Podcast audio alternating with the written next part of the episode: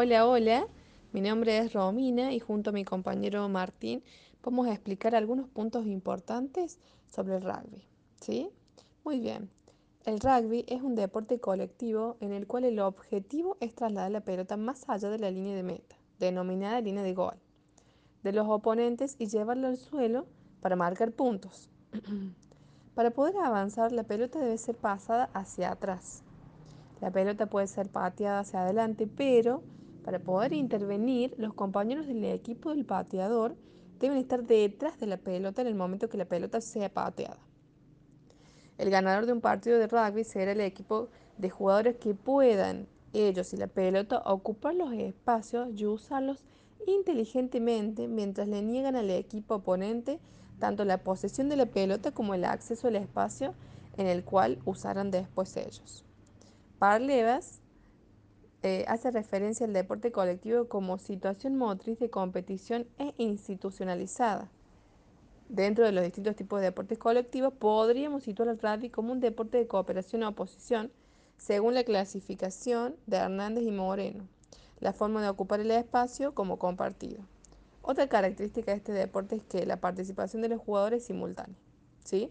En el rugby podemos encontrar elementos técnicos tácticos. Entre ellos tenemos los ofensivos, que son acciones que corresponden al jugador sin balón, del equipo que posee el balón.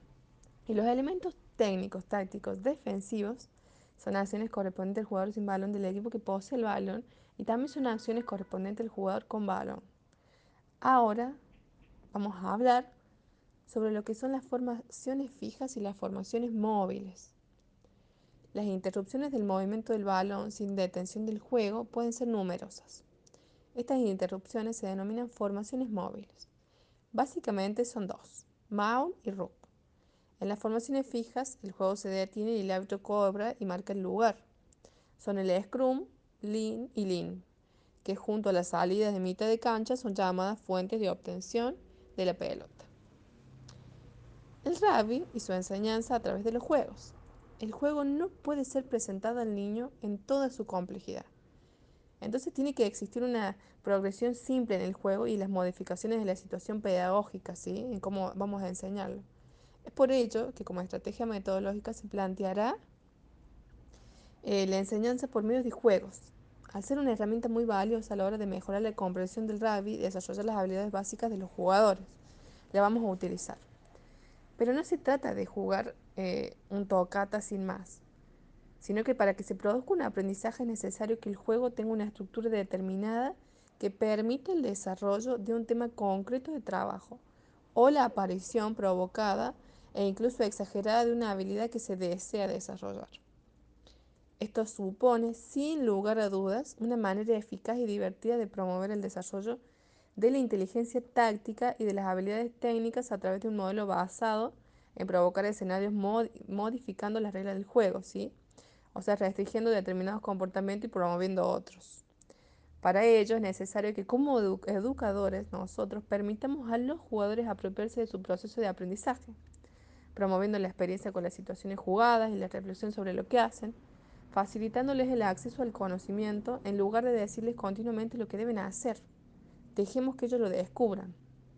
Se trata de dejarles experimentar y posteriormente preguntar para que ellos se den cuenta de cuál es la mejor solución y cuáles son los elementos que deben tener en cuenta para la resolución del problema, planteando en lugar de esta continuamente diciéndoles qué deben hacer y cómo deben hacerlo. Al fin y al cabo, tanto los problemas como las soluciones están siempre presentes en el juego. El educador debe asumir que en ocasiones el proceso puede parecer un poco confuso Aparentemente es más sencillo decir qué se debe hacer, pero con perseverancia y confianza, el aprendizaje que se produce va a quedar integrado de una manera más profunda y permanente en la estructura cognitiva del jugador. Algunos de los beneficios de este modelo son, se pone el énfasis en la toma de decisiones en situaciones reales de juego y en la necesidad de que el jugador sea el protagonista activo de dichas decisiones, al contrario de lo que sucede en los ejercicios repetitivos y descontextualizados. Se practica un amplio repertorio de habilidades de manera simultánea y en muchas ocasiones sin que el jugador sea consciente. Se mantienen los jugadores involucrados en el juego, haciéndolos pasar un buen momento e involucrándolos cognitivamente. se replican mucho más las condiciones reales de los partidos, presión, trabajo en equipo, comunicación, etc. Hay algunas reglas generales para que el entrenamiento mediante juegos permita poner el énfasis en los temas clave. Sin estas reglas, los juegos pueden resultar difusos y el aprendizaje de los jugadores limitado. Hay que mantener las reglas sencillas y asegurarse de que los jugadores son conscientes de la finalidad del juego. Todos los jugadores deben seguir las reglas propuestas para que el juego replique los escenarios propuestos y por tanto se cumplan los objetivos deseados. Hay que dejar que los jugadores se acostumbren al juego, pueden ser dos o tres sesiones, para que se les saque el máximo de su potencial formativo.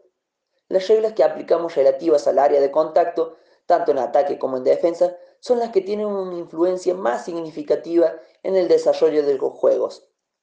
Los jugadores deben aplicar siempre los principios del juego. Debemos animar a los jugadores para que piensen cuáles son las maneras más inteligentes de sacar provecho de las reglas que hemos establecido. Tenemos que ayudarles a desarrollar la inteligencia táctica. Debemos facilitar el aprendizaje durante el juego, para cuando sea necesario hacer preguntas, resaltar un aspecto importante y volver al juego. Los juegos pueden seguir un amplio rango de temas para abarcar diferentes elementos del juego. En todo caso, es importante que sean jugados, arbitrados y entrenados de la manera adecuada para conseguir los objetivos deseados. Algunas líneas maestras que nos pueden ayudar a que los juegos contribuyan realmente al desarrollo de los juegos son es importante dejar claro antes de comenzar los puntos claves a tener en cuenta cuál es la finalidad del juego. Hay que centrarse en el aprendizaje de, estos elementos clave durante el desarrollo de la actividad, no dispersarnos con otros elementos. Hay que ser creativos a la hora de diseñar juegos, qué comportamientos queremos desarrollar y cómo podemos modificar el juego para que se produzcan dichos comportamientos.